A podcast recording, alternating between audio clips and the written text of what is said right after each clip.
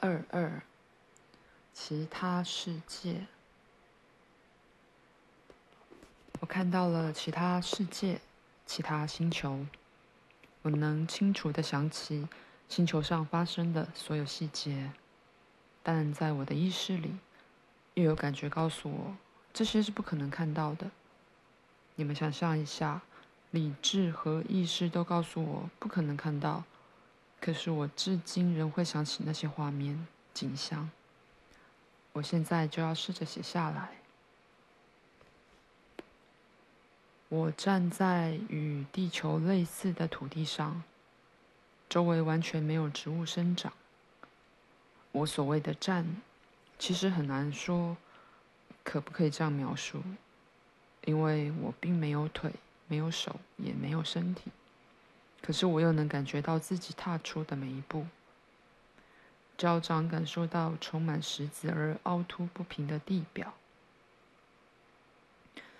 在我四周的视线范围内，地表上矗立着多个金属的蛋形机器，以及像方块的立方体机器。我用“机器”这个词，是因为最靠近我的那台发出了隆隆声。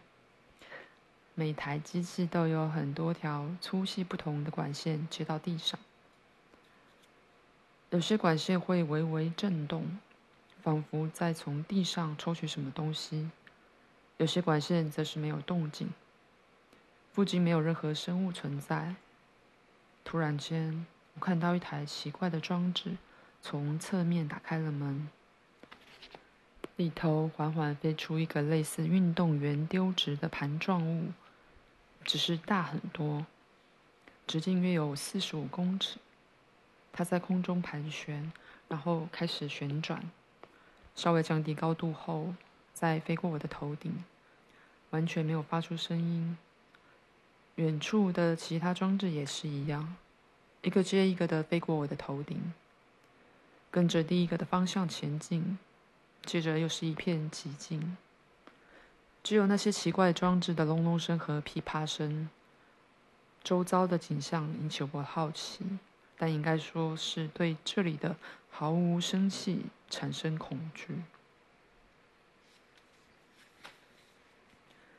别害怕，布拉迪米尔。突然间，阿纳斯塔夏的声音让我安心了不少。你在哪里，阿纳斯塔夏？我问他。在你旁边。我们是无形的，弗拉迪米尔。现在这里只有我们的感受、感官、感觉、理智和其他所有无形的能量。这里的我们没有物质的躯体，没有人可以对我们做任何事。唯一要注意的是我们自己，还有我们感受的后果。会有什么后果？心理层面的，像是暂时发疯。发疯，对，不过是暂时的，大约会有一两个月的时间。其他星球的景象会一直存在，扰乱人的思绪和意识。不过不要担心，你不会有危险的，你承受得了的。在这里什么都别怕，相信我，弗拉迪米尔。你要知道自己真的在这里，但他们并不知道。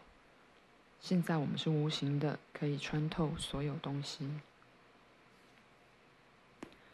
我不害怕，但你最好还是告诉我，周围这些发出隆隆声的机器是什么吧？它们是做什么用的？这里每台蛋形机器都是一座工厂，负责制造你有兴趣的飞碟。这些工厂是由谁维护管理的？无人管理。这些工厂一开始就已经设定要制造特定的产品。这些管线深入地下，抽取所需数量的原料，在不同的小隔间中进行熔炼、压模、组装，然后送出成品。这种工厂的效率远高于地球的任何工厂，而且不会产生废料，不需要大老远将原料运过来。也不用将个别零件送到组装台，所有制程都集中在一处。太神奇了！我们应该也要有这种玩意儿。不过，这些新颖的飞碟是由谁控制的？我看到他们都往同一个方向飞去。没有人控制，飞碟会自行飞到储存场。真是不可思议，就像生物一样。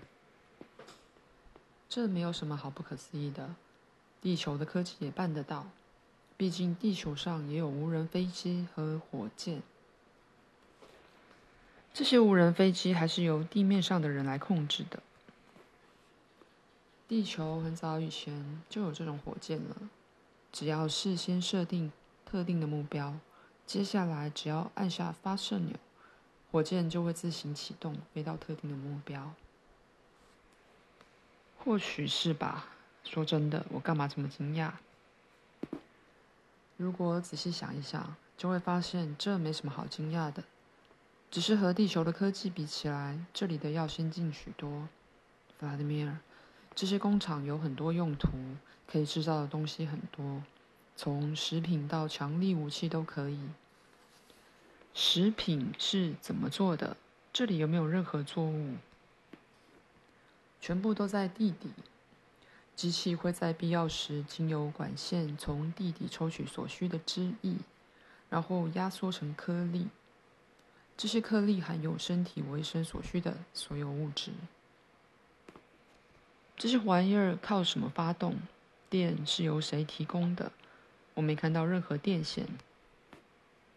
这些机器会利用周围的资源自行产生能源。看吧，太聪明了，比人类还聪明。一点都没有比人类聪明，这些只不过是机器，照着预先设定的程式运作，要重新设定也很容易。你要我带你去看这是怎么办到的吗？好，那我们靠近一点。我们站在离一台九层楼高的大型机具旁一公尺处。里面的噼啪声听得更清楚了，大量管线犹如弹性的触角般深入地表并震动着。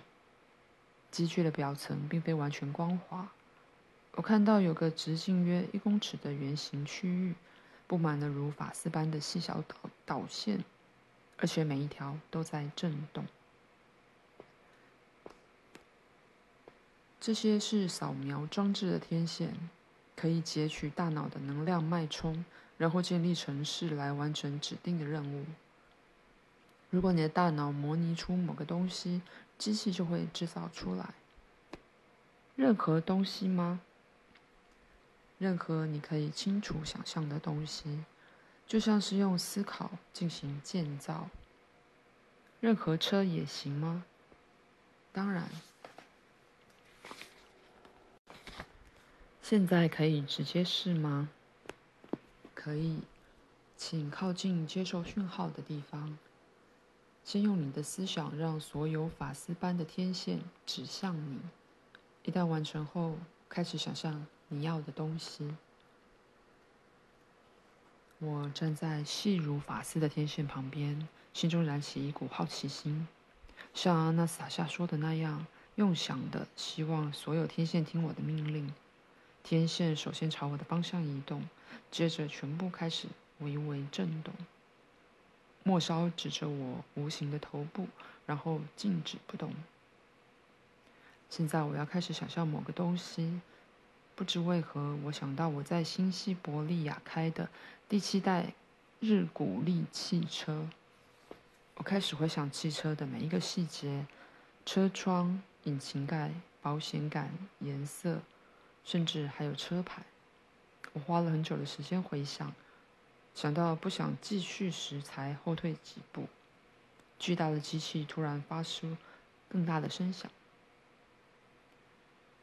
我们要等一下，阿纳斯塔夏解释。机器要先拆除还没完成的产品，然后设定程式来实现你的想法。要等很久吗？我想应该不会。我们走去看了其他机器，而当我正在观察脚下五颜六色的石头时，我听见阿纳斯塔夏的声音说：“我觉得你想的东西应该完成了，我们过去看看吧，看看处理的如何。我们回到原本的那台机器，开始等待。过了一会儿，门打开了，一辆日古力汽车沿着平滑的输送带运到地上。然而，我在我面前的却是一个怪东西，远不及地球上汽车的美丽样貌。首先，只有驾驶座有车门，而且还没有后座，只有一捆捆的电线和橡胶块。我绕着成品走了一圈，或说是移动了一圈，发现这根本称不上是汽车。从汽车的右侧看，少了两颗轮胎，前面也没有车牌和保险杆，引擎盖看起来也打不开，因为它和车身是连成一体的。总而言之，这个特殊工厂制造出来的不是汽车，而是某种用途不明的四不像。开口说：“真是的，这是什么外星工厂制造的东西啊？如果这在地球上，所有工程师和设计师都要被解雇了。”阿纳斯塔夏笑了出来，用他的声音回答我：“当然会被解雇。”可是这里的主要设计师是你，弗拉迪米尔。你看到的正是你的设计成果。我想要的是正常的现代汽车，但是这台机器吐出了什么东西啊？光是想要是不够的，所有最小的细节都要想到。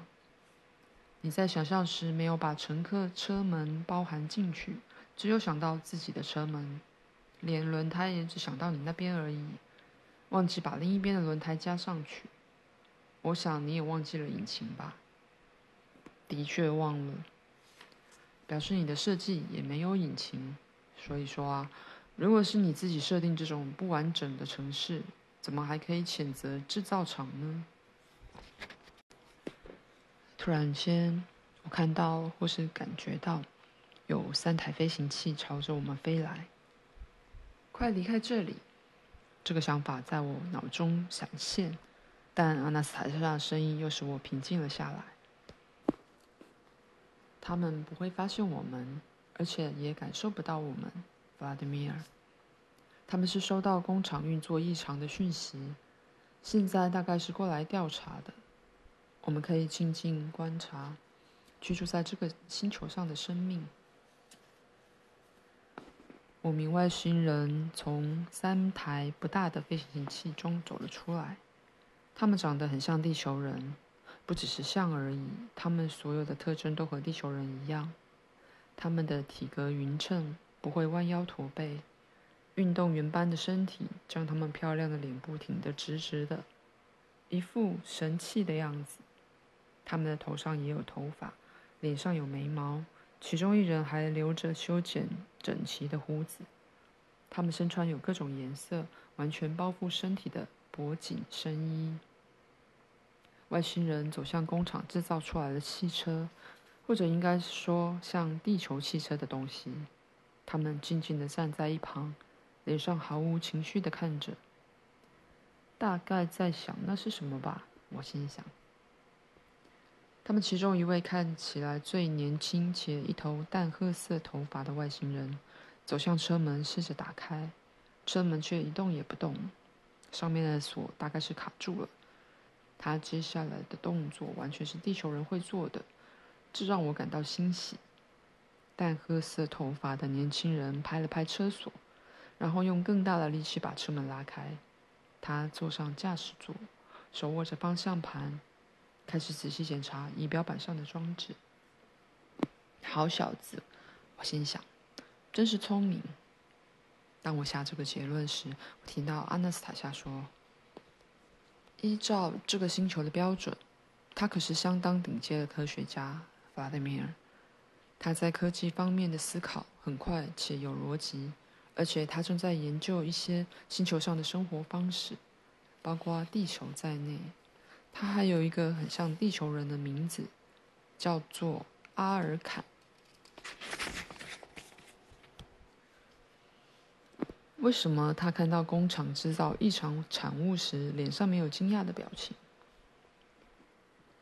这颗星球上的居民几乎没有感觉和情绪，他们的头脑是以逻辑运作而没有起伏，不会出现情绪的迸发或偏离指定的目标。淡褐色头发的外星人走出车外，发出类似摩斯密码的声音。一位年长的外星人往前走了几步，站在我刚刚站的地方，如发丝般的天线旁。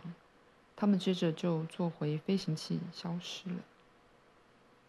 刚才按照我的设计制造汽车的工厂，现在又开始发出隆隆声。